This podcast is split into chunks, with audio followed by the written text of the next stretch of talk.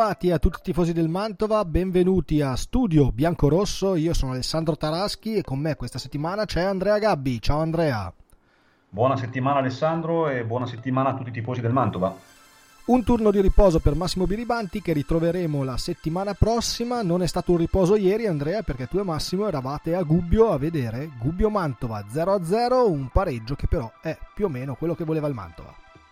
Sì, in questo momento credo che sia fondamentale e importante magari chiudere un po' l'occhio di fronte a delle prestazioni magari non brillantissime, non brillantissime sotto il profilo del divertimento, ma di sostanza. Il Mantova è andato a Gubbio con l'intento di, di non perdere, chiaramente guardando anche la classifica che in questo momento vedeva il Mantova, vede il Mantova in una, una situazione migliore rispetto a un Gubbio che era chiamato a vincere a tutti i costi se, se voleva tentare di raggiungere la zona playoff e quindi insomma la, la, partita la doveva fare il Gubbio, in un certo senso il Gubbio l'ha fatta ma il Mantova lo ha limitato a dovere senza pungere più di tanto, però insomma è un, è un pareggio giusto, uno 0-0 che ci sta anche in base a quello che si è visto ed è un pareggio che insomma tra le due formazioni quelli a uscire con il sorriso più evidente sono stati biancorossi rispetto chiaramente agli Umbri che ci aspettavano magari di, di, di, di sbloccarla e magari di vincerla per provare ad agganciare il terno playoff. Allora, prima di farmi raccontare, raccontare ai tifosi del Mantova che non l'hanno seguita in diretta ieri la partita, Andrea, in, in estrema sintesi, raccol- racconto io come è la classifica. Perché? Perché il Mantova è ancora al decimo posto, 48 punti, il Gubbio resta a 45, sale anzi a 45, ma resta a 3 punti di distanza dal Mantova e eh, va a raggiungere la Virtus Vecom Verona perché la Virtus Vecom ha perso, quindi al momento Mantova decimo a 48, Gubbio a 45, Virtus Vecom Verona a 45, quindi il turno è stato obiettivamente favorevole per il Mantova. Vediamo il resto della graduatoria, Perugia e eh, Padova sono a 73, quindi il Perugia ha agganciato in vetta il Padova. Su Tirol 71, Modena 66, Feralpi Salò 59, Triestina 54, Cesena 53, Matelica 53, San Benedettese 53 appunto il Mantova a 48, Gubbio 45, Virtus Vecum 45, Fermana 42, Carpi 41, Vispesaro 38, Legnago 35, Imolese 32, Fano 32, Arezzo 28, chiude la graduatoria il Ravenna a 26. Andrea, una cosa curiosa, la segnalo, poi appunto raccontiamo com'è andata la partita con il Gubbio, il Mantova al momento 36 partite, 12 vittorie, 12 pareggi e 12 sconfitte. 46 gol segnati, 47 subiti, quindi abbiamo una lieve increspatura di questa curiosità numerica. 12, 12, 12, come è stato il dodicesimo pareggio di ieri a Gubbio. Hai fatto bene a sottolineare questa cosa perché è curiosa, è impressionante l'equilibrio che fa vedere la classifica del Mantova. Non a caso il Mantova alla fine della fiera è decimo, esattamente a metà classifica eh, sulle 20 squadre del, del, girone, quindi ci sta ecco, questo equilibrio incredibile nei numeri in questo momento. Beh, eh, parlando di Gubbio, è stata una partita avara di grandi emozioni, un po' sulla falsa riga di quello che si è visto a Cesena. Però se a Cesena alla fine lo 0-0 era anche figlio di due squadre che non volevano farsi male, qui francamente io mi aspettavo qualcosa di più, magari anche dal Gubbio, perché sai, era, giocava in casa, era la grande occasione per riaprire il discorso playoff, per loro è ancora aperto, fin per carità, però insomma vincere con il Mantova avrebbe aperto scenari molto più eh, interessanti per, per gli Umbri, invece alla fine anche loro non è che abbiano fatto una partita incredibile sotto il piano delle, della foga e delle occasioni da rete eh, anzi, a partire meglio è stato addirittura il Mantova che ha avuto un paio di chance eh, così non evidentissime. Una con la più evidente quella, è quella di Chedira, un tiro da, da fuori area che eh, si è spento alto oltre la traversa. Dall'altra parte, poi dopo più o meno il ventesimo, è uscito un po' dal guscio il, il Gubbio che ha fatto un paio di sortite, soprattutto con un giovane attaccante che si chiama eh, Rossetti, se non sbaglio, molto molto interessante però anche lì insomma nulla di trascendentale. L'unico episodio interessante o comunque eh, importante del, del, primo tempo è stato al 37esimo quando eh, Savelievs eh, in, in, area ha toccato evidentemente eh, il terzino eh, del Gubbio Ferrini e mm, rivedendo anche le immagini oggettivamente ci potevano stare gli estremi per il calcio di rigore, così fortunatamente per il Mantova non è stato, non è, non è stato assegnato il rigore agli Umbri e si è chiusa la prima frazione sullo 0-0. Nella ripresa eh, qualche occasione, sempre sporadica del Gubbio, qualche ripartenza interessante del Mantova, soprattutto con, eh, con Cuccione, però insomma mh, il pareggio giusto, senza grandissime eh, eh, emozioni ed occasioni. Anche nella ripresa il Gubbio ha protestato con meno veemenza, va detto, rispetto al primo tempo, per un, un presunto fallo in aria, questa volta di Tosi in uscita su un giocatore eh, del, del, del, Gubbio appunto, però insomma rivedendo le immagini questo era molto meno evidente o quantomeno un'azione un po' più particolare con, con la palla a spiovere, con, eh, con Tosi che non è riuscito a trattenerla e ha un po' smanacciato poi travolgendo eh, il diretto avversario, però insomma qui il rigore mi sembrava molto molto molto meno evidente, anzi direi inesistente, mentre quello del primo tempo obiettivamente, visto che di solito mi chiedi sempre della Moviola, ti anticipo, eh, oggettivamente era calcio di rigore perché Saveljex eh, porta proprio via il piede d'appoggio al, al giocatore, che però secondo me eh, viene tradito dal fatto che eh, riesce comunque a concludere il gesto facendo il cross e quindi probabilmente l'arbitro ha valutato che eh, il tocco eh, non c'è stato o se c'è stato è stato poco influente perché appunto il giocatore ha comunque crossato. In realtà rivedendo le immagini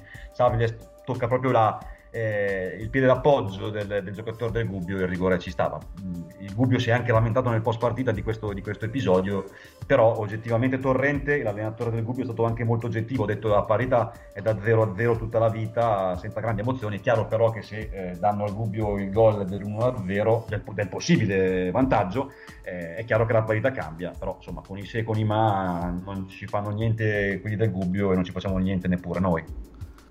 Sì, direi che mi ha anticipato, il moviolone è stato anticipato, due episodi dubbi, appunto ne hai risolto uno dicendo che era rigore, l'altro invece è molto più complesso concederlo, direi che in, de- in credito questa volta c'è il Gubbio, eh, è andata così anche per il Mantova in altre occasioni, quindi insomma si sa che nel corso di un campionato gli episodi ci sono più o meno favorevoli. Andrea, a questo punto non c'è Massimo, ma il pagellone spetta a te. Com'è andata la squadra a Gubbio in Umbria? Vabbè, vabbè, vabbè, come dicevo prima, non è che è stata una partita esaltante sotto il profilo del gioco e, delle, delle, occasioni. Certo è che proprio in questo senso noi abbiamo promosso in toto la fase difensiva perché eh, dobbiamo comunque ricordarci che il Gubbio, che è una squadra insomma, di metà classifica, senza eh, grandissimi, grandissimi, nomi, però ha dei giocatori importanti in, in, attacco. Ne dico soltanto uno, Pasquato, fantasista insomma, che ha, ha calcato anche campi importanti, insomma un giocatore importante. Poi c'è Gomez, l'ex, l'ex giocatore del Verona, altro attaccante interessante. Questo Rossetti come, come seconda punta, molto molto interessante. Però, ehm, e poi mh, ne cito un altro, eh, un, un Sainz Mazza, ecco non mi veniva il nome, un, una mezzala che è molto offensiva, un bel giocatore tutto questo però si è tradotto praticamente in zero tiri in porta eh, e, dato, e, di questo va dato sicuramente merito ai difensori, in modo particolare Checchi. Ieri il Mantova ha giocato con un 3-5-2 con Bianchi, Checchi e Zanandrea eh, nel ruolo dei, dei, di marcatori, insomma nel, ruolo di, di, centrali e tutti e tre hanno fatto molto bene, in modo particolare Checchi che forse aveva insomma, le, gli uomini più complicati da, da tenere a bada. Eh, bene anche secondo me i due, due esterni perché eh, Panizzi ha fatto il suo e comunque insomma in generale insomma, la, la, fase, la, fase, difensiva ha lavorato molto bene Mantova non ha sofferto quasi mai chiudo con, con, con l'altra faccia della medaglia della, della pagella a metà campo qualcosina non ha funzionato eh, anche a causa del fatto che insomma, c'erano tante assenze, quindi è stata una formazione un po' ridisegnata in extremis. Eh, Mazza nel ruolo di regista non ha convinto, ma va detto che non è il suo ruolo, quindi chiaramente ha avuto delle difficoltà oggettive. E anche Saveljev non, non, ha fatto una grandissima partita. Davanti bene Guccione, a cui abbiamo dato 6, eh, che dire invece stavolta è rimasto abbastanza in ombra, gli abbiamo dato 5,5. Andrea, abbiamo chiuso la parentesi partita di Gubbio, partita giocata. C'è stato un episodio particolare nel post partita che dimostra che i nervi non sono propriamente tranquilli e rilassati in casa biancorossa. Sì, è stato un episodio di cui ancora siamo un po' attoniti perché non, non ce l'aspettavamo. Eh, va detto che quest'anno va fatto una, una, piccola premessa, quest'anno eh, causa Covid eh, le conferenze stampa pre e post gara con allenatori e giocatori sono sempre eh, bypassate dagli uffici stampa, ovvero la stampa non può eh, presenziare, eh, essere in presenza a fare le domande, ma deve passare attraverso ogni volta sono dei sistemi diversi in base alle, alle, squadre di casa. Spesso noi mandiamo praticamente le nostre domande ai tesserati attraverso l'ufficio stampa del Mantova che poi ci fa avere dei video in cui eh, abbiamo le risposte nost- ai nostri quesiti sulle, sulla partita. E in altri casi invece ci sono collegamenti attraverso piattaforme come Skype, come Zoom, eh, in cui ci si collega con la sala stampa dove appunto la stampa, cioè i cronisti non possono andare fisicamente ma possono collegarsi eh, da remoto. Questa volta invece per la prima volta quest'anno eh, ehm, a, a, Gubbio la, la, sala stampa essendo abbastanza grande evidentemente hanno il distanziamento eh, che, che, lo consente si è potuti cioè, la stampa era presente ecco. E quindi abbiamo approfittato e abbiamo insomma, fatto un paio di domande a Troise e eh, le ho fatte in modo particolare io. E successivamente è intervenuto il collega Massimo Beribanti per fare anche a, a sua volta una domanda, una domanda tra l'altro positiva perché stava sottolineando il fatto di un Mantova che in trasferta è, ha conquistato il settimo risultato utile consecutivo, che non è poco, ma mister Trovese molto eh, schiettamente e in modo secco ha detto che con eh, lui non avrebbe parlato. Andiamo, che... andiamo, ad ascoltarlo, andiamo sì, ad ascoltarlo, sì. abbiamo il contributo. Mister, settimo risultato utile consecutivo fuori casa, un per segnare, come te la spieghi questa differenza casa fuori? Forse sentono meno responsabilità. Con lei non parlo. Eh? Con lei non parlo. Perché? Prossima domanda. Perché? Per quale motivo? Perché sono libero di decidere se rispondere o no. Avanti. Qualcun altro? Altre domande? Per solidarietà al collega no. Ok. Grazie a voi. Bah, obiettivamente non condivido mai queste prese di posizione, Andrea, e tendo no, a stimare. Alessandro, qua le, le, le, chiavi di lettura sono due. Allora, o la, la leggiamo dal punto di vista giornalistico e del lavoro nostro, e allora ti dico uno giustamente può dire io a, a te non rispondo eh, perché non voglio risponderti. Dopo, secondo me, una persona se è forte delle sue, eh, insomma, così, ma anche non forte, insomma, se ha delle, delle, motivazioni, le spiega, spiega il perché con questa persona o comunque con, con, il, con il giornale non parla. Eh, dire perché io parlo con chi voglio sa molto di la palla è mia e ci gioco io e decido io chi gioca comunque liberissimo di farlo e ci mancherebbe altro ne prendiamo atto vi dormiamo lo stesso ecco dall'altra parte ti posso anche fare una, una lettura eh, diciamo di pancia, quindi da pseudo tifoso eh, e quindi dico che secondo me l'ho letta un po' come una murignata, no? volevo provare a, fare, a essere un po' sopra le righe alla Murigno, dopo magari qualche critica di troppo, secondo me normale eh, nel gioco delle parti, visto ultimi, gli ultimi risultati, le ultime prestazioni da parte della stampa, Certo è che la Murigno o magari Conte quando fanno queste uscite un po' anche ad effetto le fanno forti di risultati importanti. Con tutto rispetto in questo momento Troise, eh, allenatore al primo anno eh, in categoria, aveva fatto soltanto giovanili fino all'anno scorso eh, e dopo alcune cioè, critiche piovute appunto dopo risultati veramente mh, negativi o quantomeno prestazioni altalenanti, credo che forse avrebbe dovuto incassarle o comunque valutarle per quello che sono, cioè critiche costruttive a una squadra che in questo momento sta facendo un'ottima, un'ottima cosa, raggiungendo l'obiettivo playoff.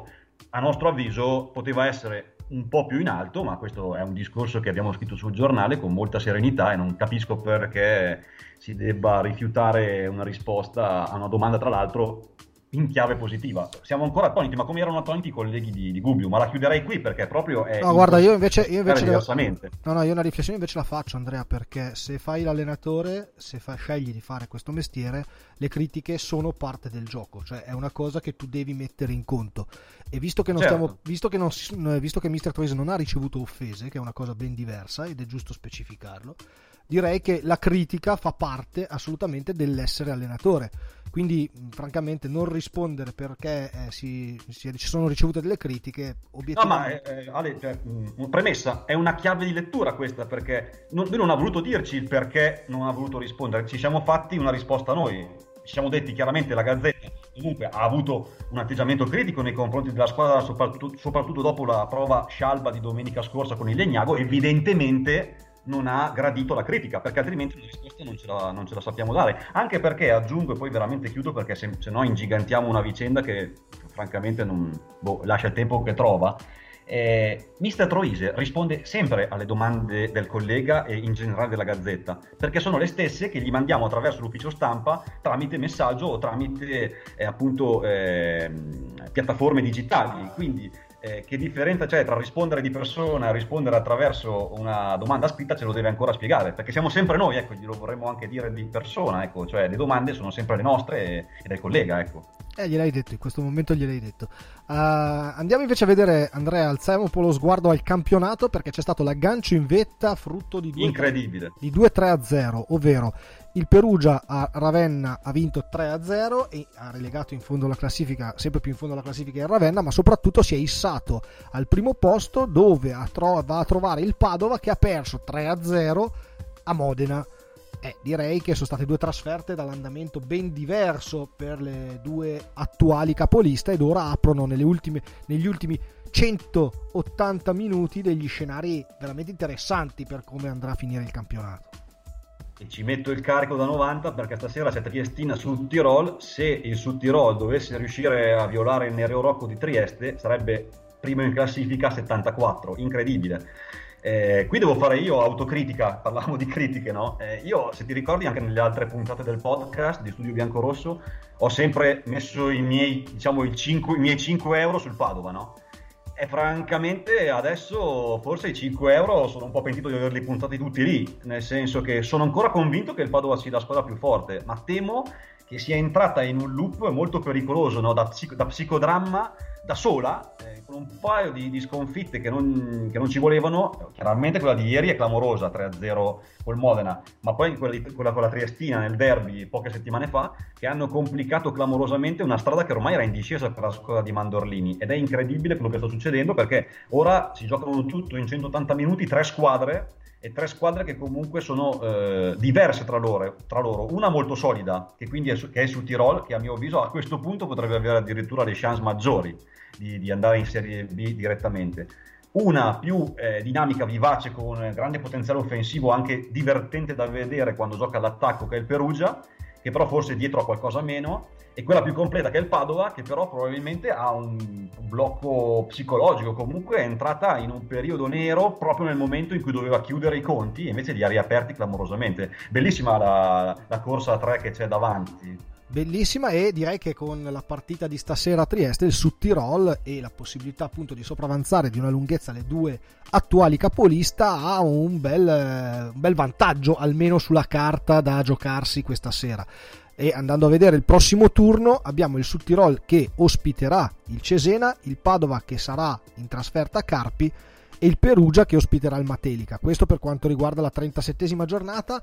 Tornando a noi biancorossi, noi invece aspetteremo alle 20.30 la Vispesaro, quindi una partita interna, una partita al Martelli che si è rivelato lo stadio complesso da affrontare per i biancorossi quest'anno. Staremo a vedere se si sbloccheranno contro la Vispesaro, Andrea, per poi giocarsi tutto nell'ultima giornata. Noi andremo a Trieste per Triestina Mantova, potrebbe essere una partita poco utile dai punti, cioè abbastanza inutile per entrambe dai punti di vista della classifica con entrambe nei playoff, mentre per il, gran, per il gran finale ci saranno Padova San Benedettese, Feralpi Salò Perugia e Vispesaro su Tirol. Restiamo però a noi, cosa ti aspetti dalla partita del Martelli, dal ritorno al Martelli in notturna contro la Vispesa? Eh, mi aspetto una partita difficile che anche quella un paio di settimane fa sulla carta sembrava una partita che poteva essere molto a vantaggio del Mantova per una lunga serie di circostanze e non per ultimo il fatto che la Vispesaro sembrava ormai salva, in realtà salva non è perché comunque il Legnago si è fatto sotto, addirittura ieri il Legnago eh, si è masticato le mani perché se, se non tutta la mano perché eh, sì, si è masticato le dita se non tutta la mano perché eh, stava vincendo fino all'ultimo contro la rete e poi è stata rimontata alla fine perché se no sarebbe andato veramente sotto alla Vispesaro e a quel punto la Vispesaro sarebbe stata ancora più in difficoltà eh, per raggiungere la, la salvezza diretta. Eh, quindi la Vispesaro non verrà a Mantova in disarmo assolutamente perché deve stare attenta. Eh, da parte nostra però abbiamo un match ball talmente grande mh, che no, non possiamo fallirlo perché eh, siamo, siamo, lì, eh, siamo a un passo, addirittura la butto lì, siamo addirittura forse già quasi tranquilli, nel senso che fra poco potrebbe arrivare, anzi arriverà sicuramente la penalizzazione della San Benedettese per inadempimenti burocratici e fiscali e quindi eh, quella è, è un, uno scalino che faremo, eh, diciamo, gratuito, senza dover scendere in campo. Eh, però, quanti, insomma, quanti, punti ti aspetti di penalizzazione? Allora, lì, insomma, ci, noi... Hai fatto i conti? Che, dalle informazioni che abbiamo dovrebbero essere 5 punti però, per esempio, ieri eh, il regolamento è molto complesso. Ieri eh, a Gubbio, alcuni colleghi di Gubbio parlavano addirittura di 7 punti. Quindi si capirà tutto il 28 quando eh, ci sarà l'arbitrato, insomma, verrà mm, annunciato, eh, annunciata la penalizzazione. Certo è che comunque non meno di 4 e quindi insomma sarà una bella, una bella botta per la San Benedettese che tornerà chiaramente in ottica, eh, cioè tornerà nel, diciamo, nel, gruppone con Mantova, Gubbio, Virtus Verona e anche la Fermana, anche se la Fermana gli serve un miracolo per andare ai playoff.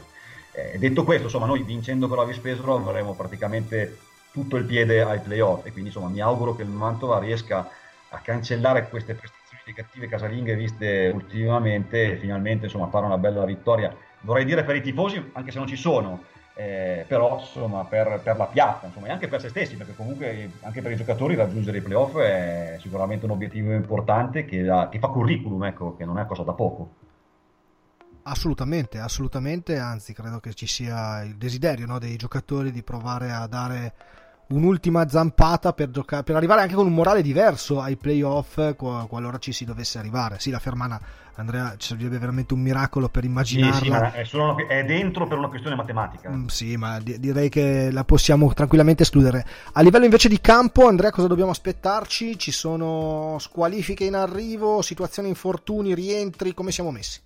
Eh, non siamo messi benissimo, però siamo anche soltanto inizio settimana, quindi vedremo l'evoluzione del lavoro eh, sul campo della settimana. Allora, sicuramente non ci sarà con la Vispesaro Bianchi perché il difensore terzino mantovano di Marmirolo ieri è stato ammonito e quindi era in diffida e quindi salterà la gara contro eh, i marchigiani. Rientrerà invece della squalifica Gerbaldo a centrocampo, questo è un bel recupero da parte per, per, per mister Troise, soprattutto perché Gerbaldo è un giocatore importante e le aveva giocate tutte fino adesso e quindi aver fatto comunque una domenica di riposo, secondo me è positivo per lui perché aveva bisogno comunque di tirare un po' il fiato.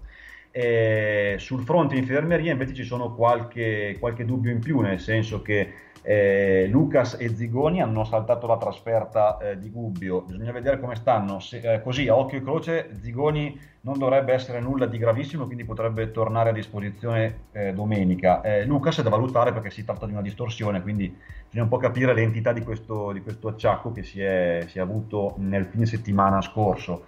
E, e per ultimo, ieri Troise, eh, prima di non rispondere alle nostre domande, aveva risposto però su Pinton dicendo che eh, Pinton non era partito tra i titolari per un lieve acciacco eh, riscontrato proprio nel prepartita e non, eh, il mister non si era sentito di, di schierarlo dal, dal, primo minuto ma l'ha messo in campo nel, insomma, nella seconda parte del secondo tempo. Anche lì bisognerà valutare se è una cosa pesante o, o, che invece è rientrata, ma secondo me è rientrata perché altrimenti non sarebbe neanche entrato per quei 20 minuti che ha fatto ieri nel corso della ripresa.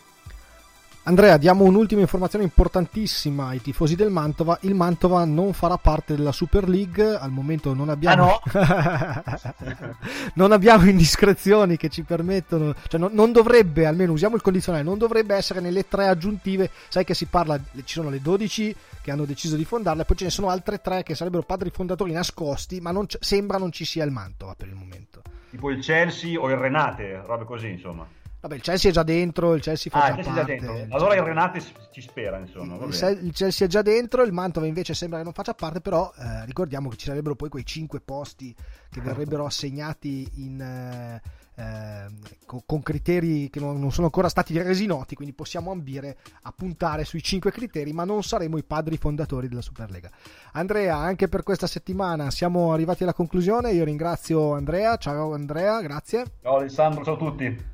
Ringrazio soprattutto tutti i tifosi che sono in ascolto, che ci ascoltano in, Studio Biancorosso, che oggi ha festeggiato la ventesima puntata di questa stagione. Ricordo a tutti di scaricarci su tutte le piattaforme podcast che trovate, da Apple Podcast a Google Podcast a Spotify e chi più, più ne ha più ne metta. e se vi va di mettere una recensione positiva, se avete idee, istruzioni, eh, indicazioni, consigli, qualsiasi cosa potete scriverci a web chiocciola. Io sono Alessandro Taraschi, anche per questa settimana è davvero tutto, vi do appuntamento alla prossima augurando un buon proseguimento di giornata. Alla prossima. Sul campo del Mantova è bello andare di domenica, il tipo nasce così. Mantova, Mantova, Mantova e brilla nel cielo una stella. Mantova, Mantova, Mantova, per noi sei la cosa più bella. Il tifo mantovano esplode come allora. Squadra biancorossa, sei la squadra del mio cuore. Squadra biancorossa, sei la squadra preferita. E al Martelli tu sentirai un grande coro cantar così. Mantova, grande squadra.